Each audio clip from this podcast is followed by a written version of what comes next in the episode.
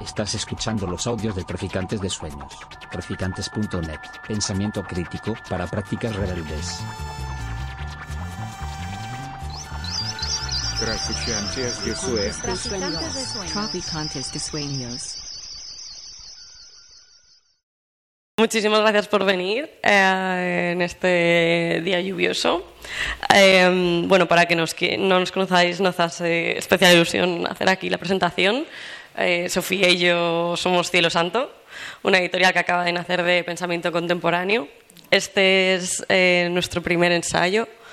Ah, la idea es que la idea de la colección, la colección se llama Enlace y la idea de la colección es que saldrán por duplas de tal modo que habrá un ensayo que acompañe una ficción. Entonces, eh, la ficción se entenderá también como un impulso teórico y así.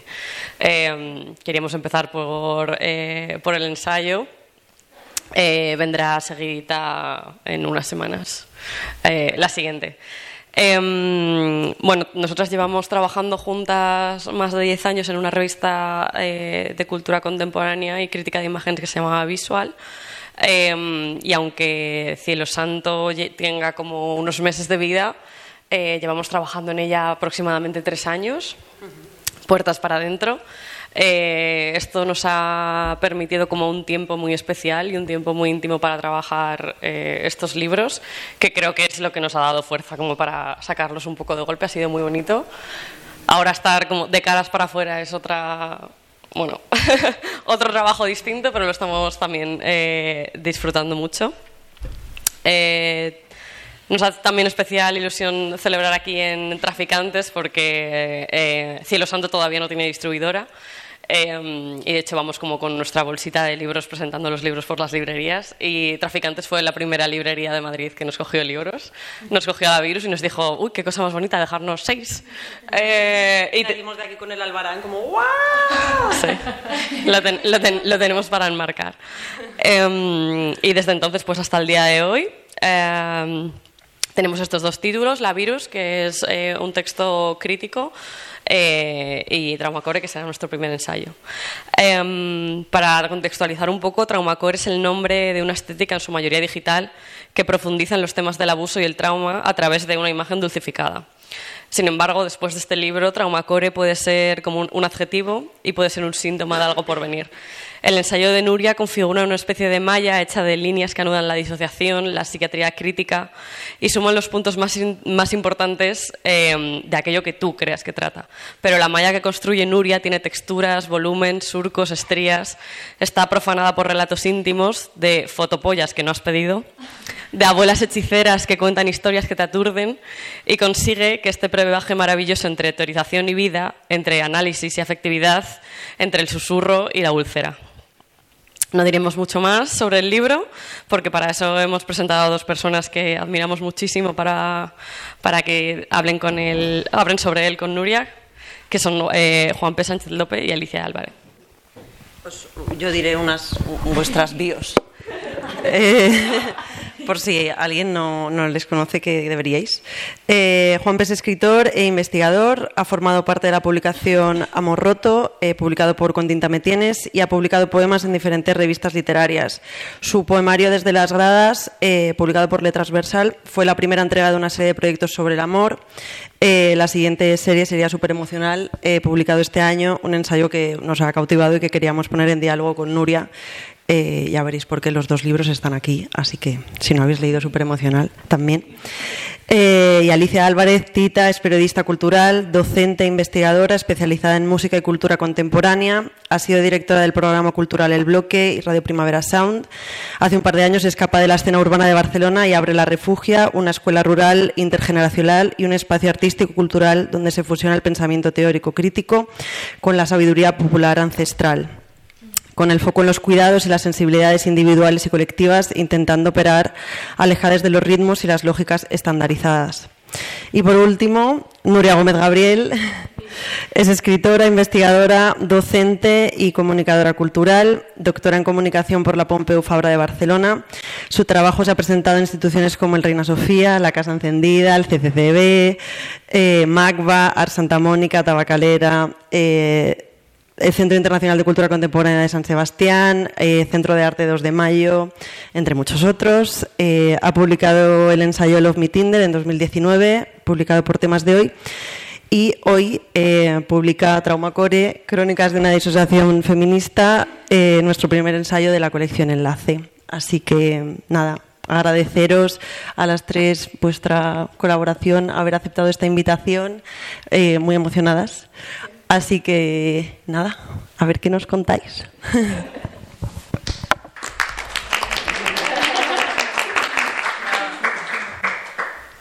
Em, bueno, primero eh, me siento súper agradecida de estar aquí. me encanta. Eh, enhorabuena Nuria Gómez Gabriel por este ejercicio artístico y de autoobservación tan valiente, tan generoso y tan desgarrador y tan crudo a la vez. Eh, tan desde el core. Eh, y, bueno, también enhorabuena a las editoras de Cielo Santo por un trabajo tan cuidado hasta el último detalle y tan cuidadoso a la vez eh, y tan bello en el formato, en la maquetación que creo que son cosas en las que coincidimos. nada, simplemente yo quería decir que a nivel personal Trauma Core ha sido un viaje hacia adentro súper revelador y creo que lo es o lo será para cualquier persona que esté interesada en deconstruir sus heridas o simplemente en observarlas o en ninguna de las dos cosas. Em, tampoco creo que voy a ser la única que haya tenido sueños reveladores mientras lee el libro eh, o que tome otra perspectiva de su propia trayectoria de vida a través del, libro, que creo que es eh, precioso y a la vez punzante. Entonces, eh, sí que creo que es como un poco una especie de libro medicinal, de alguna manera. Eh, y no solo por el relato más en primera persona, sino también gracias a la composición de, referencias que creo que son súper inspiradoras. Y antes de que nos metamos en el contenido, sí que quiero decir, eh, para que no se me olvide, que me parece mm, un maravilloso acierto haber ubicado los pies de página a los laterales. Eh, yo ya se lo dije a Blanca, no me enorgullezco de ello, pero soy de las personas que se saltan los pies de página de los libros la mayor parte de las veces y esta vez me he leído toditos, todos. lo, teníais muy claro eso vosotras, ¿no? Es el eh, y mm, bueno, eh, yo creo que vamos a, empezar un poco con las, con las preguntas. Eh, espera, puedo yo también, bueno, como agradecer también a todas las que habéis venido en este día de lluvia y a Blanca y a, y a Sofi por, por, todo el acompañamiento y por la confianza absoluta, porque tampoco sabíamos muy bien, ¿no? Cuando empezamos a trabajar dónde nos llevaría esto. Y fue un poco un viaje sin saber ¿no? sin tener ningún objetivo o un tema o incluso un índice. ¿no? Entonces el grado de confianza fue como increíble y eso también es como de agradecer y bueno y vuestras palabras y vuestra compañía. Decir que no estoy mm, no llevo nada bien no encajo muy bien los cumplidos. O sea no me han educado para entonces me, si lo digo por si veis como rara o tiesa es porque es por eso porque no me han educado desde ahí pero bueno gracias por las palabras. No, omitimos los demás cumplidos no porque es como ah me quedo extasiada. Eh, justamente de lo que, con lo que hablabas ahora, queríamos empezar un poco con saber el, el proceso de, de, creación y de escritura, porque bueno, el otro día cuando lo subiste a Instagram, anunciaste la publicación, hablabas de que empezaste en una guardilla llena de cucarachas. Entonces, queríamos saber un poco cómo empieza y también cómo es la relación editorial-autora. Eh, vale. Eh Ay, ahora no sé si nos conocíamos antes, creo que a lo mejor un poco, pero en verdad eh, creo que sí que nos habíamos cruzado con Visual. Pero en verdad hubo como un primer contacto alrededor de la tesis, ¿no? Un, primer interés sobre los temas que yo abordaba en la tesis, que eran sobre mm, fantasmagorías, fantasmáticas, jauntologías, ¿no? Como toda la idea de, de lo gótico como metodología y práctica investigativa. Eh, y entonces ahí, en ese momento, bueno, eh, yo no quería reescribir la tesis, creo que una, reescribir una tesis es una cagada, porque es un tipo de forma o de lenguaje que a la, a la que empiezas a tocarlo queda ni una cosa ni la otra.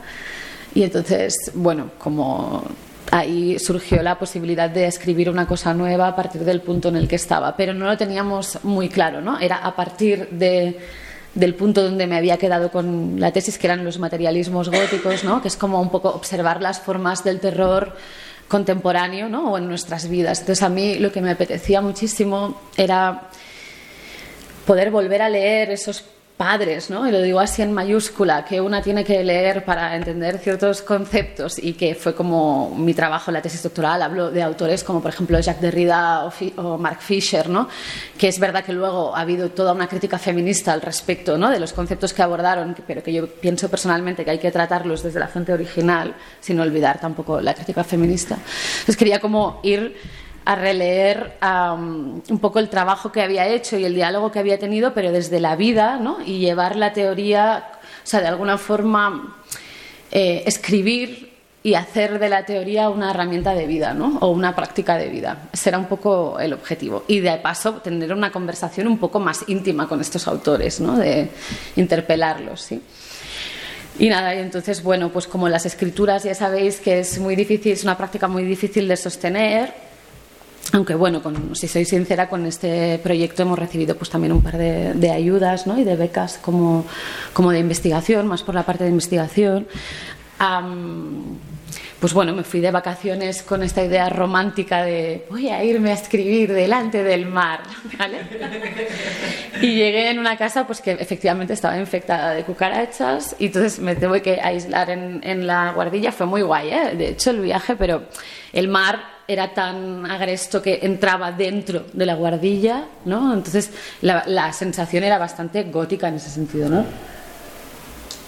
Me fui además del rollo, me voy dos meses sola, yo puedo con todo. Y luego evidentemente no pude. Y, y cuando empecé a pensar qué hay de gótico o cuál sería la voz gótica en mi vida, entré en una especie de agujero profundo.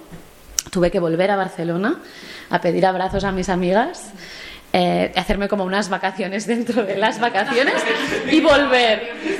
De verdad, ¿eh? os lo juro, porque además tenía como mi, mi, casa alquilada, ¿no? A otra amiga, entonces, bueno, tuve que ir a casa de una amiga un rato. Y de hecho, durante esos dos meses solo escribí lo que es el prólogo, ¿no? O sea, como eh, no sé si te he contestado, tío, que me, como soy profe, pues tengo esa um, capacidad de estirar el discurso cuatro horas, ¿sabes?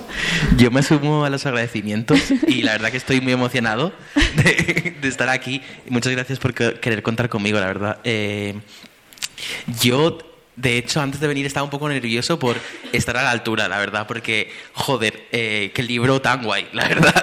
eh, y también como estar a la altura de lo que se planteaban y las ideas que se planteaban, que son muchísimas. Eh, son, eh, o sea, es un libro no denso, pero que que, o sea, sí, sí, denso, pero no teórico, o sea, no solo teóricamente también, pero no excesivamente denso, ¿no? Como no es un manual de filosofía política en sí, ¿no? O algo así.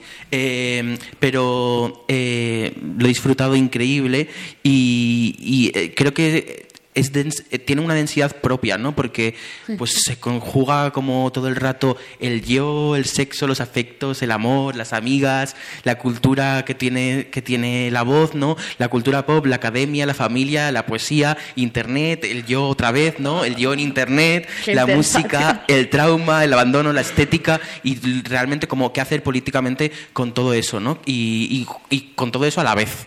¿No? Que eso es encima como creo que es lo difícil y, creo que, que, es un impulso buenísimo. Eh, lo que estaba hablando es que creo que tiene un, una temperatura como muy concreta el libro, ¿no? Como cierto color, cierto tono específico.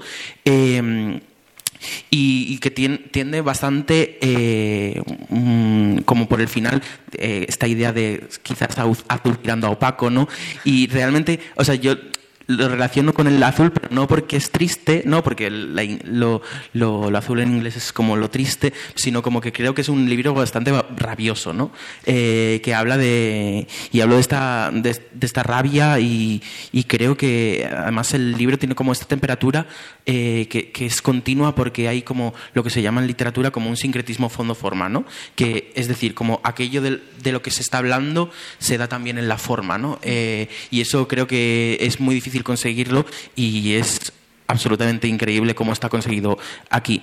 Eh, yo quería como un poco alargar esta pregunta y eh, hablar de que, bueno, eh, el yo que del ensayo no muestra muchas veces cierta desesperación con qué debería hacer, cómo debería mirarse, mirar a los demás, pensar, ¿no? Y luego un sinfín de estímulos, ¿no? Que encontramos. Y esos estímulos se traspasan al texto, ¿no? Como continuamente hay unas referencias que, que, que, una, dos, tres, como, y nunca son las mismas, que, es, que encima es como, ah, no, es que no volvemos a lo que eso, sino como vuel, vuel, llega una, una, nueva, ¿no? Y creo que ese avasallamiento va como muy en consonancia con lo que se está contando, ¿no? Y con el, y con el cuerpo que, que está contando las cosas. Por ejemplo, en, en, el capítulo El gótico hentai, ¿no? Se abre con una historia que cuenta mmm, Tuyaya, ¿no? Sobre cómo en la guerra civil los dos bandos dejaban de ser enemigos por las noches, por las noches de cierta lujuria, ¿no? En donde, y cito, se compartían a las putas. Una página más tarde, en el mismo capítulo, se escribe sobre la tesis de Mark Fisher y una página más tarde se está hablando sobre un manga, ¿no? Eh, y eh, es como cómo llegas a esta forma del texto, ¿no? Y esta convivencia entre eh, continuamente entre el relato personal, la teoría y la referencia cultural. Y creo que ya estabas como medio contestándola, ¿no? De como al fin y al cabo es como así, así vivimos, ¿no? Eh, entre el relato personal, la teoría y... Qué bonita lectura, eh, sí, yo creo, ahora te escuchaba y digo, claro, en verdad, como no sabía lo que estaba haciendo, porque eso a mí me cuesta mucho, como de decir, venga, hago un índice y voy a empezar por aquí y, y, acabaré aquí, sino como es como ir masticando ¿no? un chicle. Y entonces, como no sabía muy bien, creo que estaba intentando buscar las ideas, ¿no? o sea, dónde me están tocando y, y de ahí cómo se relacionan con el, el, aparato teórico que conozco y luego siempre intentando relacionarlo con metáforas ¿no? o referentes que, no sé, como quizás más cercanos y que en, en otros textos o en otras investigaciones no he podido como, como trabajar. No sé muy bien si era una pregunta sí, sí. o no lo que me estabas haciendo. Pero, ojo, qué lecturas más generosas. A mí también me gusta preguntarte por un concepto que, bueno, abre ya el prólogo Chentachai, que es el del cringe. Eh, dentro de la propia exploración y autoobservación de la sombra, eh, o en realidad desde la escritura de la, de, de la herida, como que siempre hay un cringe, ¿no? Cuando miras a tu, a, bueno, a, tu inconsciente o a lo que has hecho en el pasado, cuando empiezas a rebuscar ahí es como que, hostia, qué vergüenza, hostia, que incluso eh, en la técnica del scripting, ¿no? De, o el diario íntimo, a veces incluso releernos a nosotras mismas es como, hostia, qué palo. Sí. Quería saber si, si ha habido, que igual no lo ha habido, no lo sé, eh, durante, el, durante el proceso de escritura, si ha habido cringe eh, y si lo ha habido, ¿cómo has convivido con él? Pues esa es una, es como es, es una súper buena pregunta, en verdad, porque, claro, hoy, hoy que venía en el tren digo, bueno, voy a hacerle una repasadita, que hace mucho que no me lo leo. Eh, y en verdad, claro, eh, a ver, yo creo que el, el deseo original de escribir esto parte de intentar entender formas de abuso o de negligencia emocional que son muy sutiles y que por ser tan sutiles, hablo de mecanismos de luz de gas, ¿no? o de silencios, o cuestiones de gestos y corporales, por ser tan sutiles, pues generan, eh, a una le generan como una sensación pues, pues de paranoia, ¿no? de vergüenza hacia una misma, de un exceso de autoobservación, etc. Entonces, claro, y lo que quería entender, en verdad, era, o sea, en verdad ha sido, la relación con la, con la página ha sido casi como, no quiero decir la palabra terapéutica, post-terapéutica, si queréis, que siempre queda un poco más, ¿no? Pero, pero tiene un, un, punto de ello, por eso ahora le decía, ¿no? Para mí ha sido, es muy duro, pero para mí ha sido como muy transformador, ¿no? Escribir esto, que es de, las, de los pocos trabajos que he, hecho, que he hecho en mi vida que, que realmente han sido como transformadores, ¿no? Entonces, eh, sí que parte de intentar entender si esto que la gente estaba invalidando como una sensación incómoda y de vergüenza hacia una misma, ¿no? pero, pero, pero vivencial, ¿eh? no, no de, memoria, de mirar hacia atrás, sino de, situaciones en las que una se avergüenza profundamente de, de, su propia existencia, si eso era una realidad o no. Porque cuando estas cosas pasan y las hablas con, con amigas, normalmente es, no, esto esto no es así, ¿no? Esto, esto no, tranquila, todo bien, ¿no? Entonces, no, las buenas amigas no, las buenas amigas te dicen, sí, Cari, vete a terapia. Pero, no, entonces intentar entender un poco cuáles son estos mecanismos de invalidación de la experiencia, ¿no? Y ese era un poco el origen. Eh, entonces, bueno, sí, claro, eh, hoy cuando me lo estaba leyendo he dicho, wow, ahora pues bueno, está todo esto aquí que creo que que en su momento no tenía yo una conciencia de esto, lo voy a compartir con el mundo. Pues lo compartía con Cielo Santo y con, y con los momentos. Y, la verdad que me alegro de poder, de poder compartirlo. No sé, esa quiero decir, esa es mi, mi posición acerca. Luego ya dentro de unos meses pues ya os diré. Justo hablando de, de- de localizar como ciertas violencias eh, como sutiles, eh, hay una parte del ensayo que, o sea, bueno, en la primera parte del, en- del ensayo, ¿no? Que realmente vertebra o introduce por qué se habla o se va a hablar de lo que se habla, ¿no? Bueno, cu- cuenta la historia de una ruptura de amor, ¿no? Y de cómo el mundo, los espacios, los días, los afectos han de replantearse de alguna forma, ¿no? Eh, me parece a este, a este, en este sentido como interesantísimo el concepto que traes al frente, que es el de abandono emocional. Que está en la página 84 en una, en una de las eh, notas eh, al lado, eh, en vez de al pie. eh, la, la, la defines, ¿no? Lo voy, lo voy a leer porque creo que es eh, absolutamente increíble. Dice, el término abandono no hace referencia únicamente a una experiencia física. La forma más común de abandono tendría que ver con la ausencia emocional de la figura de apego principal. El abandono emocional produciría en un estado afectivo subjetivo en el que los abandonados se sienten inseguros, descartados, eh, tendría un impacto en sus centros físicos del dolor cerebral y podría dejar una huella emocional en su sistema de alarma. Esto ocurriría cuando desaparece la interacción cordial, cuidadosa y constante del vínculo afectivo y en su lugar solo se deja espacio al estrés postraumático y a ciertos temores crónicos. Dicen que el abandono emocional es la herida que más perdura. Invisible a los ojos, late por debajo del pericardio a, cada milisegundo de nuestros días. Si no cicatriza bien, pueden desarrollarse alteraciones como miedo a la intimidad, resentimiento, falta de comunicación, egocentrismo, hipervigilancia, relaciones superficiales, sabotaje de los vínculos afectivos, parálisis, miedo devastador a estar solo, obsesión por las garantías, sentimientos de culpabilidad y vergüenza o comportamientos compulsivos sujetos a la ansiedad. Y creo que es importantísimo, ¿no? Esto de ponerle nombre a una cosa tan concreta, ¿no? Y que realmente eh, sucede todo el rato a todo, o sea, como todo el mundo tiene amigues que, que de repente eh, han estado abandonados emocionalmente, ¿no? Eh, o cuando nos hemos ido nosotros.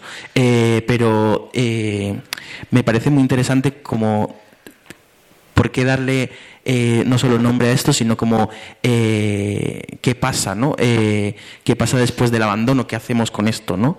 Si tienes algo que decir sobre... Pues la- como de, de solución, no. No. en ese sentido, ¿no? Como... ¿En, en qué sentido te...? O sea, como... No, o sea, apunta si un- tienes algo como realmente, cómo te viene el término o cómo, eh, no sé, es, es que a Bueno, mí... en verdad, en verdad yo he hecho un ejercicio un poco peligroso con este libro que no lo repetiría ahora, ¿no? Que es como trabajar desde, desde lo personal, ¿no?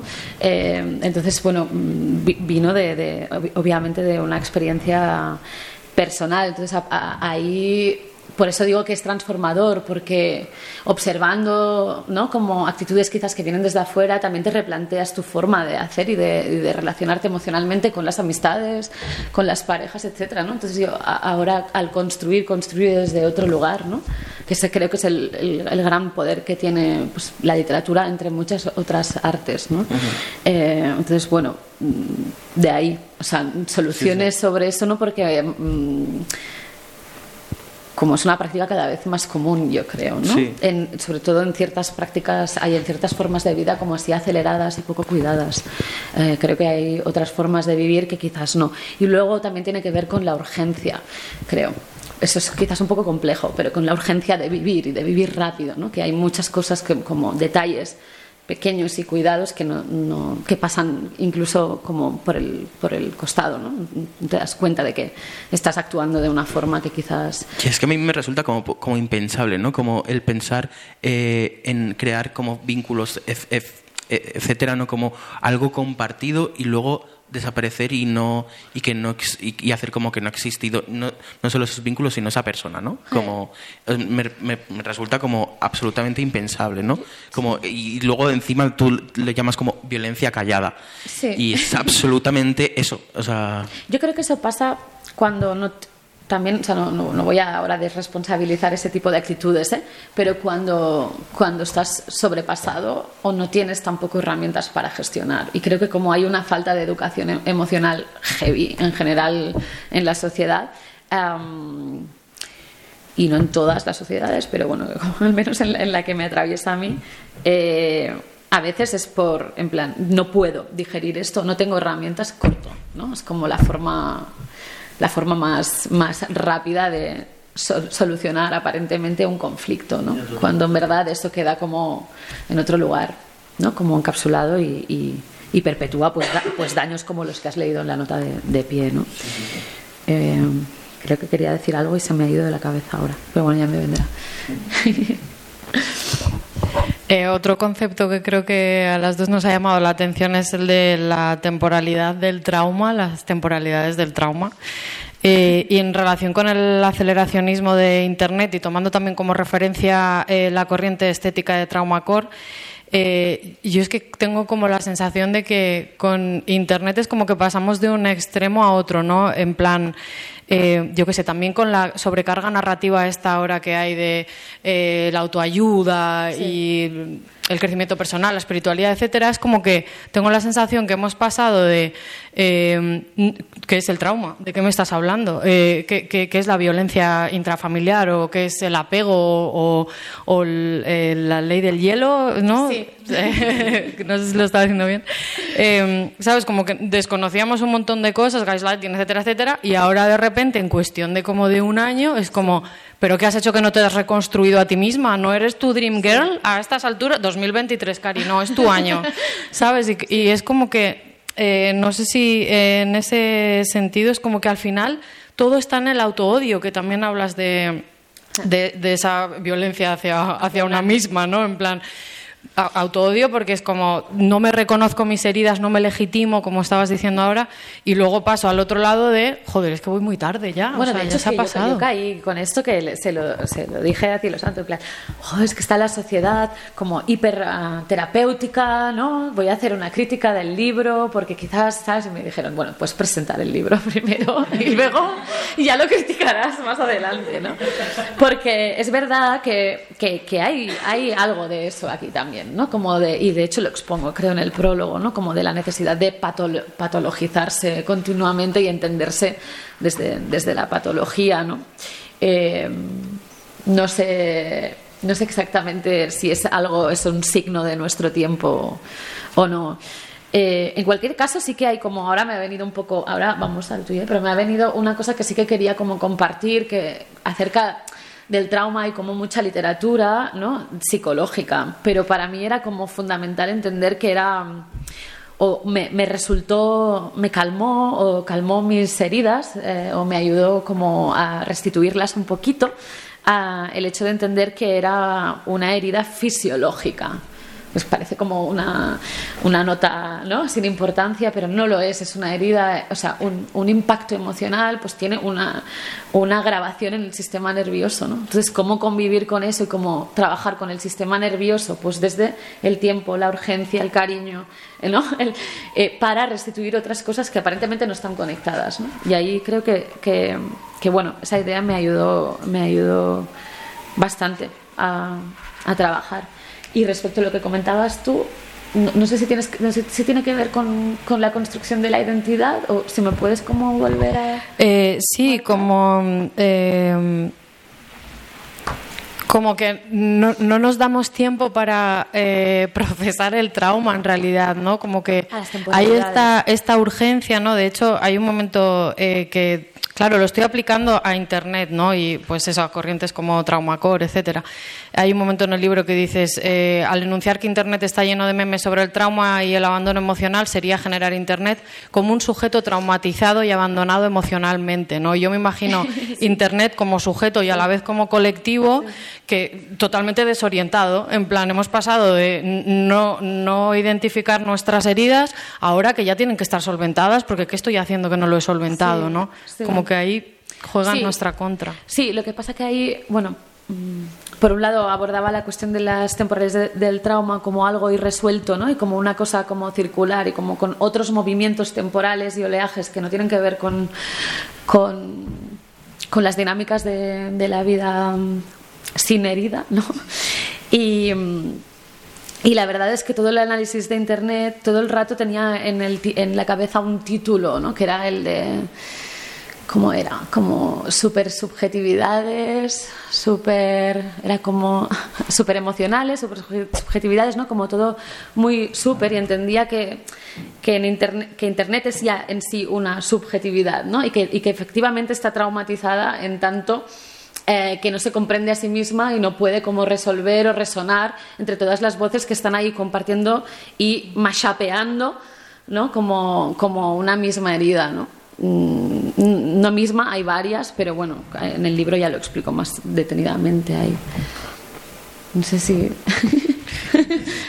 busco ahí la aprobación del examen. Pues ah, también un poco ah, ah, me sale como una reflexión de, de justo de lo que de lo que estábamos hablando de la idea de, también del abandono emocional es que la cosa es que también está legitimado socialmente, ¿no? Porque como la idea del amor de cuando, bueno, tenemos una ruptura y Alex no lo queremos volver a ver, ¿no? Como está, bueno, estos como discursos de, bueno, eh, cuando, pues no volvemos a ver al- a los ex, este- etcétera, ¿no? Y como que cierto abandono está, ya está legitimado, ¿no? Pero bueno, ahí no iba la, la pregunta. Eh, quería como eh, rescatar como una afirmación que haces a través de Sara Ahmed, ¿no? Y su figura de la, de la feminista aguafiestas y recordando también como la idea que trae Roxane Gay de la mala feminista, ¿no? Tú escribes en un momento, soy una feminista defectuosa, una bimbo sagüesa, una perra antisocial, soy la novia dentro del vestido de novia que se había marchitado como el vestido.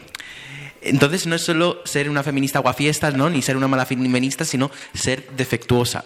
Y te quería preguntar un poco por las implicaciones de, eh, de qué significa ser defectuosa y qué significa ser, bueno, para ti, ¿eh? No, no, Sí, no- y, eh, claro. y más adelante, en el mismo capítulo, escribes, me pregunto si es posible hablar de las heridas sin embellecerlas, sin corroborar un viejo mito que convierte el trauma femenino en imágenes celestiales dignas de adoración. Y me- te quería preguntar también si hay una relación con esa idea, ¿no?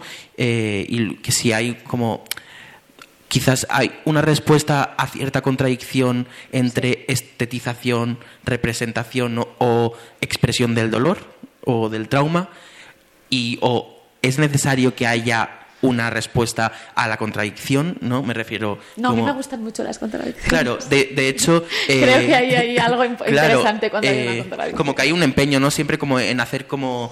en poner dos cosas y enfrentarlas como si no fuesen eh, posible la convivencia de ambas, ¿no? Eh, Sí, eh, en verdad el libro está lleno de preguntas que no pretendo contestar y que muchas se contradicen entre sí. Y creo que eso tiene que ver con el, el- para mí es donde hay la cuestión feminista, ¿no? En la cuestión de un nudo gordiano, ¿no? Un nudo que no, que no pretendo resolver o que no pretendo desentrelazar. Es como estoy, eh, y en relación también a lo que comentabas antes de la vida, ¿no? Creo que hay algo de autofilosofía, ¿no? Y de intentar entenderse y entender un poco la realidad sin haciéndose preguntas sin intentar buscar eh, una respuesta que definitiva no es como sencillamente como en el en el masticar y mm, lo primero que comentabas era lo de la de- defectuosa eso tiene que ver con el tiempo, con la temporalidad y no tiene que ver tanto con el abandono ¿no? o con otras cuestiones que hemos tratado aquí, eh, sino con quizás una lucha política más directa. ¿no? Eh, y es que soy muy lenta. o sea, como para, para cosas, para, hay cosas que no, pero para posicionarme necesito um, un poco de gama de grises. Entonces, cuando hay algún tipo de conflicto directo, mm, mm, me cuesta mucho ubicarme, entonces quedo como en un, en un lugar... Eh, o sea, no, me identifico con un discurso directo de feminista correcta que toca en el momento, ¿no? Feminista radical, feminista de la cuarta, da igual la corriente, me cuesta. Entonces, como me cuesta, a veces patino. Sí, ese patinaje, porque estoy intentando ent entenderme, ¿no? Y entender la situación, al final me posiciono, pero a lo mejor tardo dos años, ¿eh? Y me ubica fuera. Eso me ha pasado mucho en, en, casos, pues en la universidad, en casos de abusos de poder, en, ¿no? Como, bueno, intentar entender cuál es la problemática, ¿no? Y es verdad que a veces hay, hay momentos en, el, en los que una, ¿no? Tiene que tomar ciertos, ciertas posi, posi, posi, posiciones en el momento, ¿no? Y a mí eso me, me cuesta. Entre, entre otros muchos discursos, ¿no? Es decir, no me cuestan mucho los discursos identitarios a mí. Por eso la cuestión gótica también, ¿no? que es quizás más posidentitaria. Entonces, todo lo que son cuestiones de feminismo enmarcado me, me irritan un poco. No por eso creo que no sean necesarios. ¿eh? Y va en contra un poco con, con la urgencia de siempre estar eh, presente en todo, el, en, en todo, ¿no? Mm. Como siempre nos tenemos que, que, que pronunciar, siempre tenemos que, que, decir cuál es nuestra, nuestra opinión, aunque no haya, nadie nos lo haya pedido, ¿no? Como que hay un poco una urgencia que, que nos viene a casi impuesta o autoimpuesta eh, socialmente de, bueno, tengo, tengo que... sí, y tengo que cre crear mi identidad para los demás o, de, o formarla a través de lo que mi posicionamiento, aunque nadie nos lo haya pedido ni, ni siquiera, pero como que creo que siempre, y más en las redes sociales, como que hay un, una urgencia de, bueno, hay que opinar, ¿no? Eh, Totalmente. Bueno, en el caso de estas crónicas, también además yo estaba atravesando un momento en el que no podía hacer mucha cosa, ¿no? Tampoco me podía levantar y hacer quizás lo que creía que, que debía hacer, ¿no? En ese momento para mí, para, para, para estar con mis amigas bien, ¿no? No podía responder, sentía que faltaba, ¿no? Que faltaba las reuniones con las amigas, sentía que no daba la talla en la universidad, sentía como muchas cosas, ¿no? Y entonces ahí también no tenía la fuerza como para decir, oye, tía, supéralo ya, venga, para arriba, ¿no? Entonces ahí también hay, cierto malestar, ¿no? O sea, como creo que hay en varios momentos de las crónicas en los que emerge como esta sensación de defectuosa, ¿no? Como de, no cumplir o de, de tener algún tipo de, de, fuga o de falla, ¿no? Ideológica. Pero que es como que, que es que es el cuerpo que no da. Sí, de, de hecho, hay, Cristina Morales dice una cosa de. Eh, bueno, perdón por citar esto, pero. Eh, como, eh, dice algo como: la coherencia solo se nos pide. Eh, a, bueno, a, a, las que estamos peor, ¿no? Como el rollo. Bueno, ¿a quién le pedimos coherencia, no? y, y, a quién se le permite ser contradictorio, ¿no? Contradictoria. Eso. Ya, Eh, ahora, eh, bueno, justo mencionabas como el, eh, como el día a día, el no estar, el tal. Eh, a mí me ha gustado mucho cómo abordas eh, la cotidianeidad del trauma, ¿no? Porque a veces, o, o de la, la, acumulación traumática o postraumática, eh, a veces como que nos ponemos a teorizar ¿no? sobre este tema o nos quedamos en la estética y como que se nos olvida lo cotidiano. Me gusta mucho, por ejemplo, la retaíla de preguntas que hace sobre lo que tú realmente le preguntarías a Mark Fisher, me parece brutal. Eh, es como son cosas que creo que eh, todas las que hemos leído Fisher, en algún momento hemos querido hacer alguna pregunta así como mucho más mundana que toda esa teoría. Eh, y luego también me gusta como eh, pues eso, en el, propio título, ¿no? Crónicas, eh, como que me imagino que, que, de ahí viene también. Al principio también dices algo como, yo lo que, lo que quiero es que alguien me diga eh, qué tengo que hacer cuando me levanto, qué me pongo, eh, cómo me masturbo. Ese párrafo también me parece brutal, ¿no? Y es como que eh, nosotras es como que vamos por la vida esperando que alguien nos diga, es como que vamos tiesas, ¿no? Como esta disociación es como un estar tiesas. Y, y es como que eh, no sé si, si, si tú sientes que, que, esta forma como de abordarlo en plan, no, mira, es que es, es una experiencia limitante, que es justo lo que estabas diciendo ahora. En plan, es que no puedo hacer esto, es que me limita en la vida. No sé cómo lo ves tú en, pues eso, en, tanto en las referencias que has utilizado o en bueno, a lo largo de la, de la, investigación, no sé si echas de menos esa parte, ¿no? Esa parte más mundana de lo que es la depresión, la ansiedad, ¿no? El hablarlo en otros términos más ordinarios. Pues muchísimo. Y siempre he pensado, tengo una colección de libros bastante, bueno, sobre la, sobre la depresión, tengo una estantería en casa. Y, y todos eh, están escritos desde el punto de vista del deprimido. Eh, que yo aquí he hecho, he intentado, es muy difícil también eh, romper esto, ¿no? Pero he intentado como dar voz a, pues, a otras voces circundantes a, a, mi vida que más o menos transitan o se cruzan con mis situaciones uh, o con mi situación vital en ciertos momentos del libro, ¿no? Como en plan, esto no es una cosa particular, es, ha sido como quizás la estrategia aquí. Pero sí que leyéndome muchas veces... Uh, libros especialmente sobre, sobre depresión, que, es un, que no es lo mismo que tristeza o que trauma o que otro tipo de, afectaciones, pero la depresión sí que tiene como una cuestión que te deja como más quizás como difícilmente con fuerza para poder escribir, ¿no? Entonces ya a mí esos libros ya me generan un poco de, de cosa porque escribir es mucha energía, ¿no? Entonces, ¿cómo escribes desde, desde, desde ahí? Pero luego siempre me ha faltado la voz del, de la persona que acompaña eso, ¿no? O sea, quiero decir, la, los cuidados a eso, ¿no? O sea, es como... Creo que ese, ese es el libro sobre la depresión que yo quisiera leer. En plan, ¿cómo ¿Cómo coño te lo haces para, ¿no? en el caso de una relación afectiva, para poder estar con una persona que es desagradable, que ha desaparecido, que te trata como una mierda, que se trata a sí mismo así y que eso persiste y que no hay forma de levantarlo, ¿no? ¿Cómo seguir ahí? Creo que ahí hay una pregunta política bastante interesante y que me, que me ha costado encontrar literatura y que si encontráis, pues por favor mandádmela. mandadme la referencia. Eh, sí. No sé. Sí, sí. Por ahí.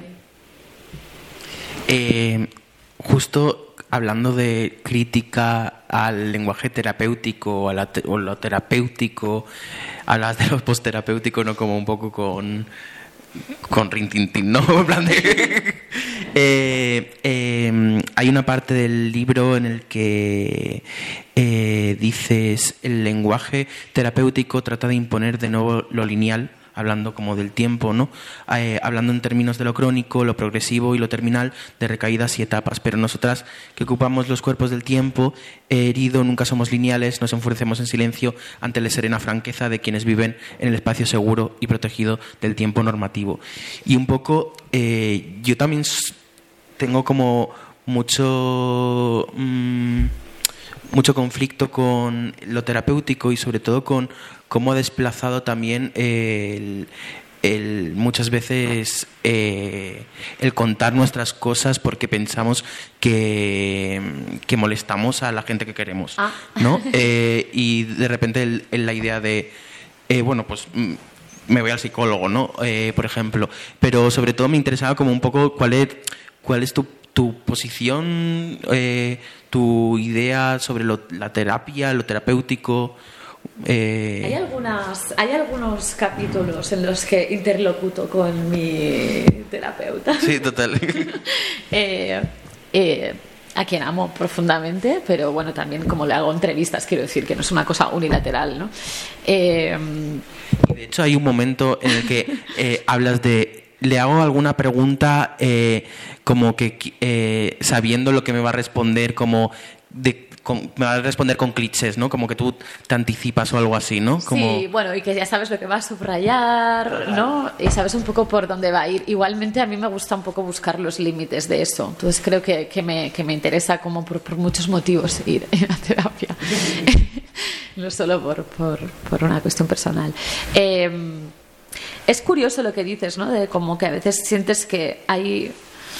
Yo he llegado a decir expresiones del tipo he quemado una amistad, ¿no? Por, por estar tan jodida que, que, no solo puedes, ¿no? En ese momento en el que solo puedes hablar de eso, que no puedes salir. Hay un momento en el que no, porque si tú tienes un impacto fuerte, ¿no? Eh, o una experiencia verdaderamente traumática que no puedes entender porque no tienes fichas para como encajar, ¿no? Y tu cerebro no puede encajar la la experiencia empiezas a fabular, ¿no? Lo que vienen las fabulaciones, viene un cuerpo como, como completamente exhausto, ¿no? Como la fantasmática, ¿no? De, de un cuerpo como, como incapaz, ¿no? Un tiempo como dilatado, ¿no? Como totalmente improductivo. Y entonces, bueno, ver eso, ¿no? Intentar calibrar eh, hasta cuándo puedes llegar a, ¿no? Hasta cuándo puede ser ese malestar protagonista de, de una relación. Y ahora que me lo has dicho he pensado, wow, es muy bestia que haya, haya llegado a utilizar esta expresión de, hostia, es que en ese, en ese tiempo quemé esta amistad que luego he tenido que restaurar, ¿no? Como moviendo el foco. Entonces, bueno, esa es una pregunta que yo la haría así en general, o sea, hasta cuándo, o sea, que no la resolvería, ¿no? Pero como, hasta cuándo puede, un, puede, ¿no? No sé. O si hay un fin, o si sea, hay que acompañar ¿no? a, la persona a decir, bueno, pues venga, hagamos de esto algo como de las dos y, a lo mejor así podemos como, ¿no? Hacer un... O sea, como... Sí, trascenderlo, que no sea algo como individual, ¿no?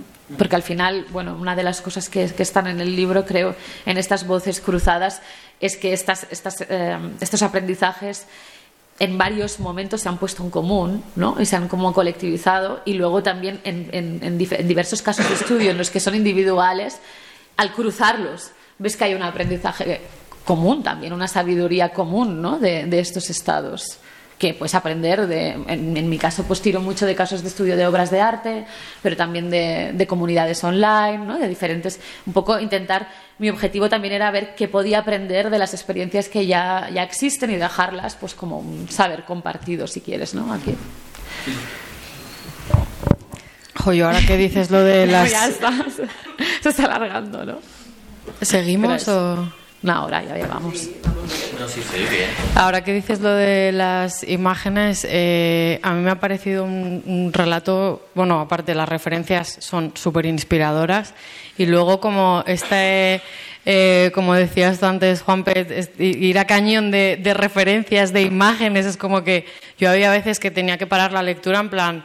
O sea, leía un párrafo eh, así como súper íntimo, súper fuerte y el siguiente párrafo era en el año no sé cuánto en Tumblr y era como, momento, pues espérate, y volví a releerlo y vamos a parar un segundito y me voy a ir con esto que se me acaba de levantar por aquí, me voy a poner a hacer cosas por la casa, como que eh, para mí ha sido muy revelador el nivel de imágenes porque creo que eh, nos, eh, nos interpela a todas, en plan, a, a ir para atrás y, o- y empezar ahí a, a pum, pum, pum, se te vienen, se te van viniendo cosas. Entonces, cosas de tu, de tu propia Sí, experiencia a, a raíz de las referencias que vas dando, de tu propio relato, como que es extremadamente visual todo. Obviamente no podía salir otra cosa de aquí. y bueno, so- so- solamente ese, ese apunte. Luego, sí me molaría, ahora que además hablabas, pues eso, de contradicciones, de preguntas a lo largo de- del libro, eh, yo como que he ido eh, eh, encontr- encontrando mis propias contradicciones alrededor del término disociación, ¿no? Entonces era como, eh, vale, pensaba en el concepto disociación feminista eh, como un tipo de herramienta de guerrilla, por un lado, ¿no? Y luego en otros lo veía como algo más, más oscuro, ¿no? Más descorazonador, que duele, que realmente nos fractura y nos hace colapsar de alguna manera por ese encajar, por ese dejarse abusar, por, por, por no tal.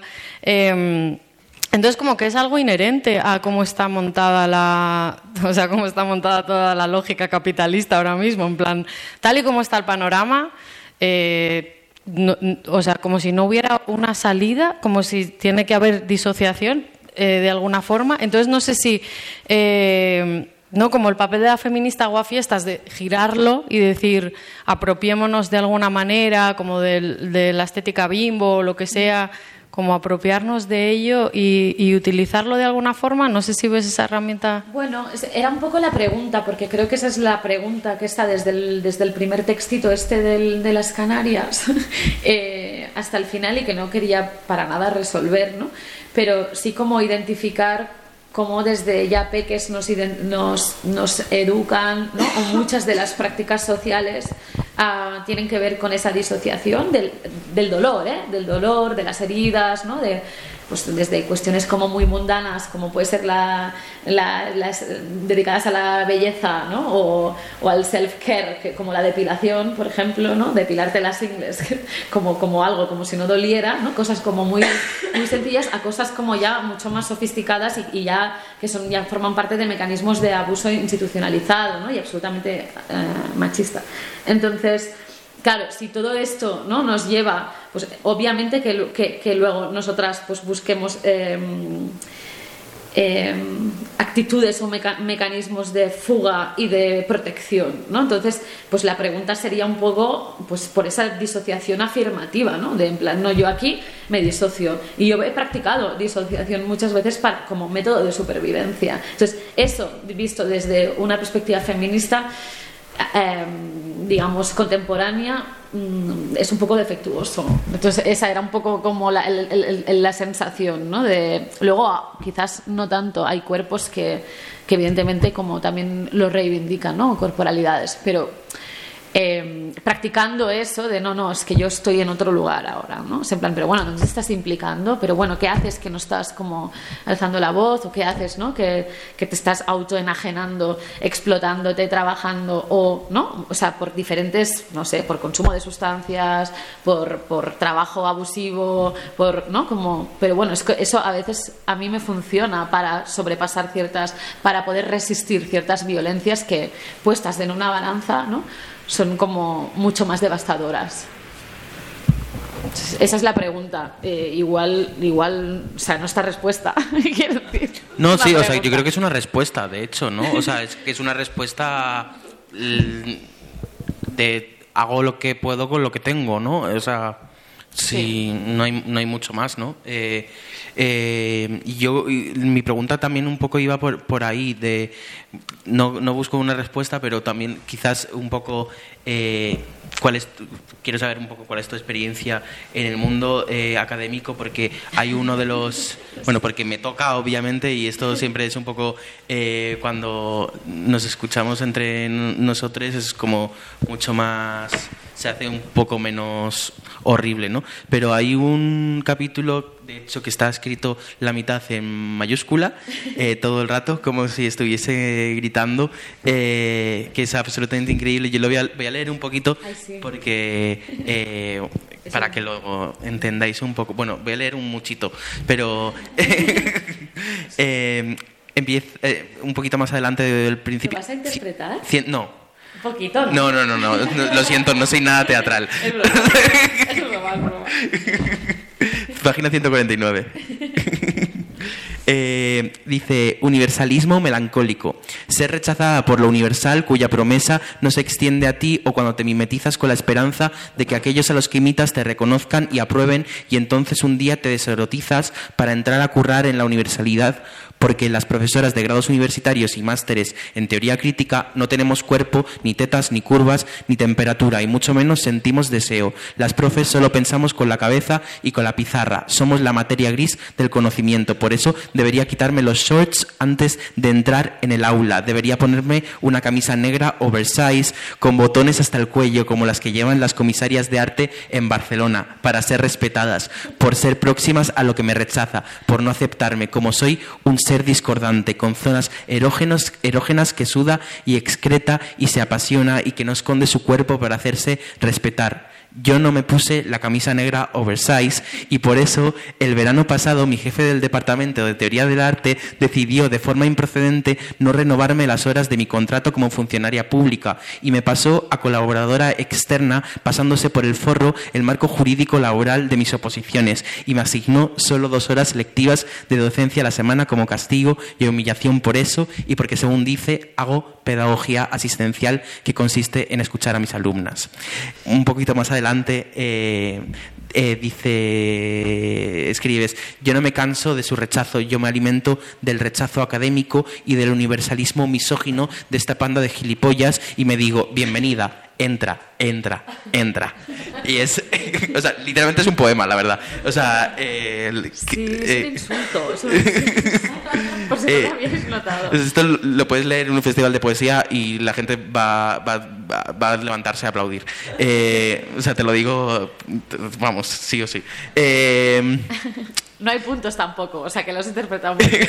No hay ni punto en No hay toda la puntos, no hay puntos. Eh, eh, nada, yo te, yo te quería un pre- preguntar un poco, o sea, me parece increíble que eh, esta identificación de lo universal con, para entrar lo que estabas diciendo, ¿no? Para entrar en esta en esto universal, que encima la universalidad, que tiene como cierta referencia a la universidad, ¿no? Como eh, para entrar a la universidad y para entrar a lo universal te tienes que identificar, ¿no? Te tienes que identificar con una misma para identificarte con lo universal. Y esto hace que eh, haya una relación eh, o que dibujes una relación directa entre afectos y academia que antes yo creo que no existía tanto, ¿no? Como eh, ahora nos estamos planteando mucho cuál- cómo, cómo son nuestras vidas dentro de la academia, ya que no son, la mayoría nunca son fáciles eh, y tenemos que sacarnos las castañas del fuego y sobre todo encima eh, tragar las cosas que estaban antes y con las que no nos sentimos cómodos, ¿no?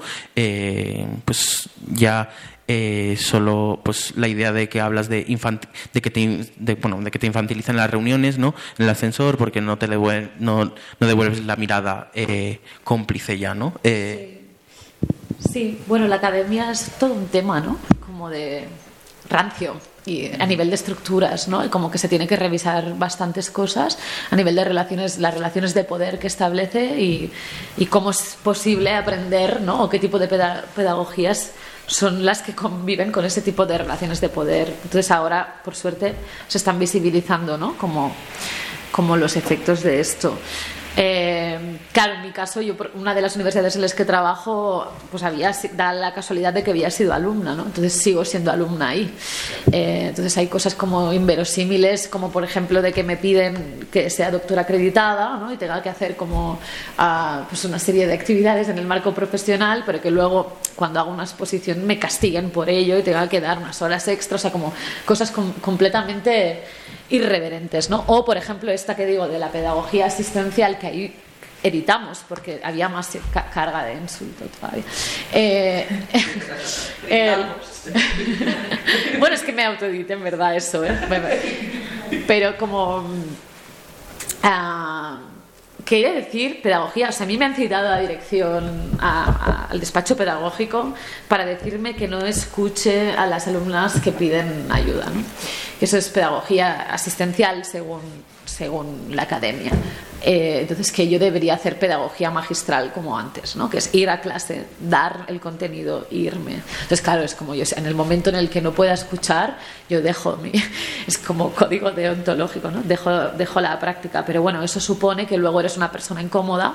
¿No? Volviendo un poco a esto de la mala feminista, ¿no? Como eh, incómoda, eh, una persona que solo piensas en ti, ¿no? Sí, una persona que solo piensas en tener de lado a las alumnas para que las alumnas, ¿no? Se confronten con más violencia con los señores que les llaman escolta mira nena maca, ¿no? Cuando dicen un problema. Entonces es como, claro, conviven, es verdad que ahora es como un momento en el que conviven muchas sensibilidades y entre profas yo creo que todavía, porque como... eh, sea, el- la cuestión es que hay como un fork increíble entre los alumnos y, el- y y los, y los profes, ¿no? Y lo digo así en, en género masculino porque es así. Eh, entonces, eh, bueno, o sea, como entre medias, ¿no? Antes lo hablábamos, ¿no? Hay como el, el trabajo pedagógico. No sé si se puede hacer, de- o sea, creo que se- hay cosas que se pueden hacer dentro de la academia en base, en el aula. No sé si en la estructura, tengo también dudas, estoy como experimentando, de, gente como Sara Ahmed, que decidió que no, ¿no? Y de otra gente, no sé, que ha decidido como abrir proyectos increíbles al margen de la academia. No miro a nadie. Eh, no sé, es, es todo, es todo un jardín que da para, para otro, otro libro. Pues hablando de jardines, voy a aprovechar. Em, hay un tema que, bueno, está como eh, latente a lo largo de, del libro. Em, a ver si ahora no lo voy a encontrar, el jardín. sí, es el tema de el tema de la familia, las relaciones familiares. Em, bueno, obviamente hay referencias eh, a, las relaciones familiares. Em, por resumir, bueno, para empezar, sí es verdad que, eh, como que es entraría dentro un poco de este espectro de lo gótico y lo oscuro, porque en realidad hablar de abusos familiares y, o simplemente de cosas que han pasado en la familia o de esa propia herencia emocional o la herida que heredamos, ¿no? que vamos heredando, sobre todo nosotras las mujeres. Em, entonces, eh, mm, en cuanto a tema tabú, está claro que es, que es, que es lo raro, ¿no? Y eh, sí es verdad que eh, hay varias escenas, pero por resumirla, hay un momento que eh, dices que tu amiga Ale eh, habla de que tu historial de abandono se empieza con, con, la abuela, ¿no? Entonces, como, ¿cómo has visto a lo largo del proceso que pesa el linaje familiar eh, ya digo, en cuanto a tu propia experiencia, en cuanto a las referencias que has ido encontrando, ¿cómo pesa esa carga familiar o ese linaje a la hora de abordar las heridas, los abusos, etcétera, etcétera? Bueno, es que eso coincide en un momento en el que yo estoy en pleno, eh, bueno, con la herida abierta y en el momento en el que mi abuela, eh, por, por, por, por, digamos, por edad, ¿no? Eh, y por lo que la sociedad entiende como demencia senil, queda despojada de todo aparato ¿no? de convención social y empieza a hablar sin filtro y empieza a decir y a, revelar experiencias absolutamente monstruosas y que había estado reprimiendo toda la vida. Eh, entonces ahí hay como una transferencia como muy directa. Yo no sé si, o sea, no, no, no soy un poco reacia como a los discursos que eh, encajan eh, o dan solución, o sea, dan explicación a una realidad por constelación familiar, por ejemplo, ¿no? Algo que, que, nos suene. Tengo no sé, lo respeto, tengo dudas, no, no, no, no, tengo, no, tengo resuelta, no tengo resuelta mi posición ahí. Sí que es verdad que coincide en el tiempo un diálogo con, con mi abuela. No. Y ahí veo reflejadas ciertas cosas que no sería tanto, o sea, que, no sé si es una herencia en tanto como como digamos herencia carnal, sino que una transferencia educacional, ¿no? De, sí, eso, ¿eh? más que el tema de constelaciones o más espiritual. sí. Un tema más. Bueno, de sí, exacto. Como pues pues esa es, como de bueno, pues pesa, pesa. La pregunta es si pesa. Sí. ¿Cómo pesa?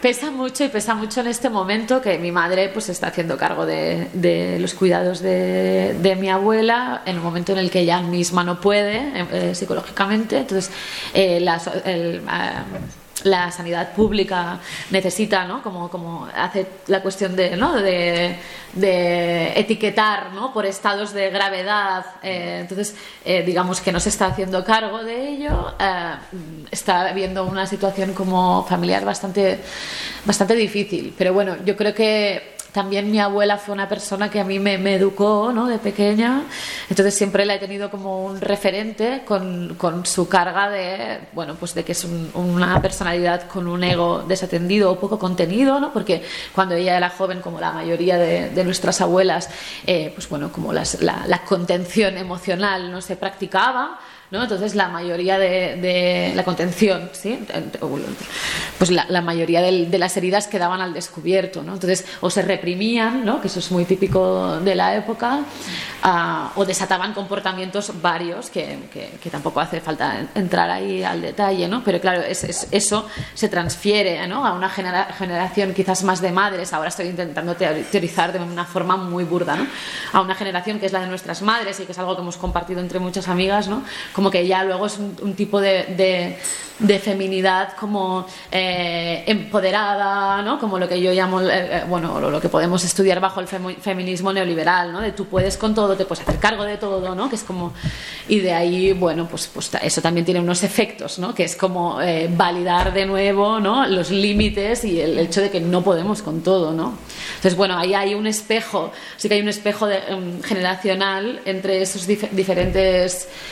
Em, sí, como estados afectivos, ¿no? Como que son, creo, generacionales, no tanto personales de, mi propia vivencia. A mí me gusta ir de, lo, de, la vida a, bueno, a, pen- a pensar como más, como, de lo personal, lo político, ¿no? Que decían, hace mucho, mucho.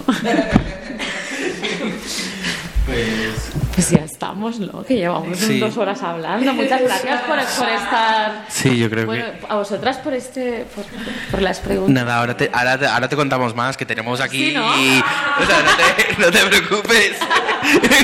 Y que a vosotras por la escucha, que sin haber leído el libro, bueno, se agradece, la verdad. Abstracto. Bueno, muchas gracias. Ah, ¿te- ¿Tenéis alguna pregunta? Perdón. Sí. Después de todo. Bueno, pues muchas gracias. Eh, aquí lo cortamos. No sé.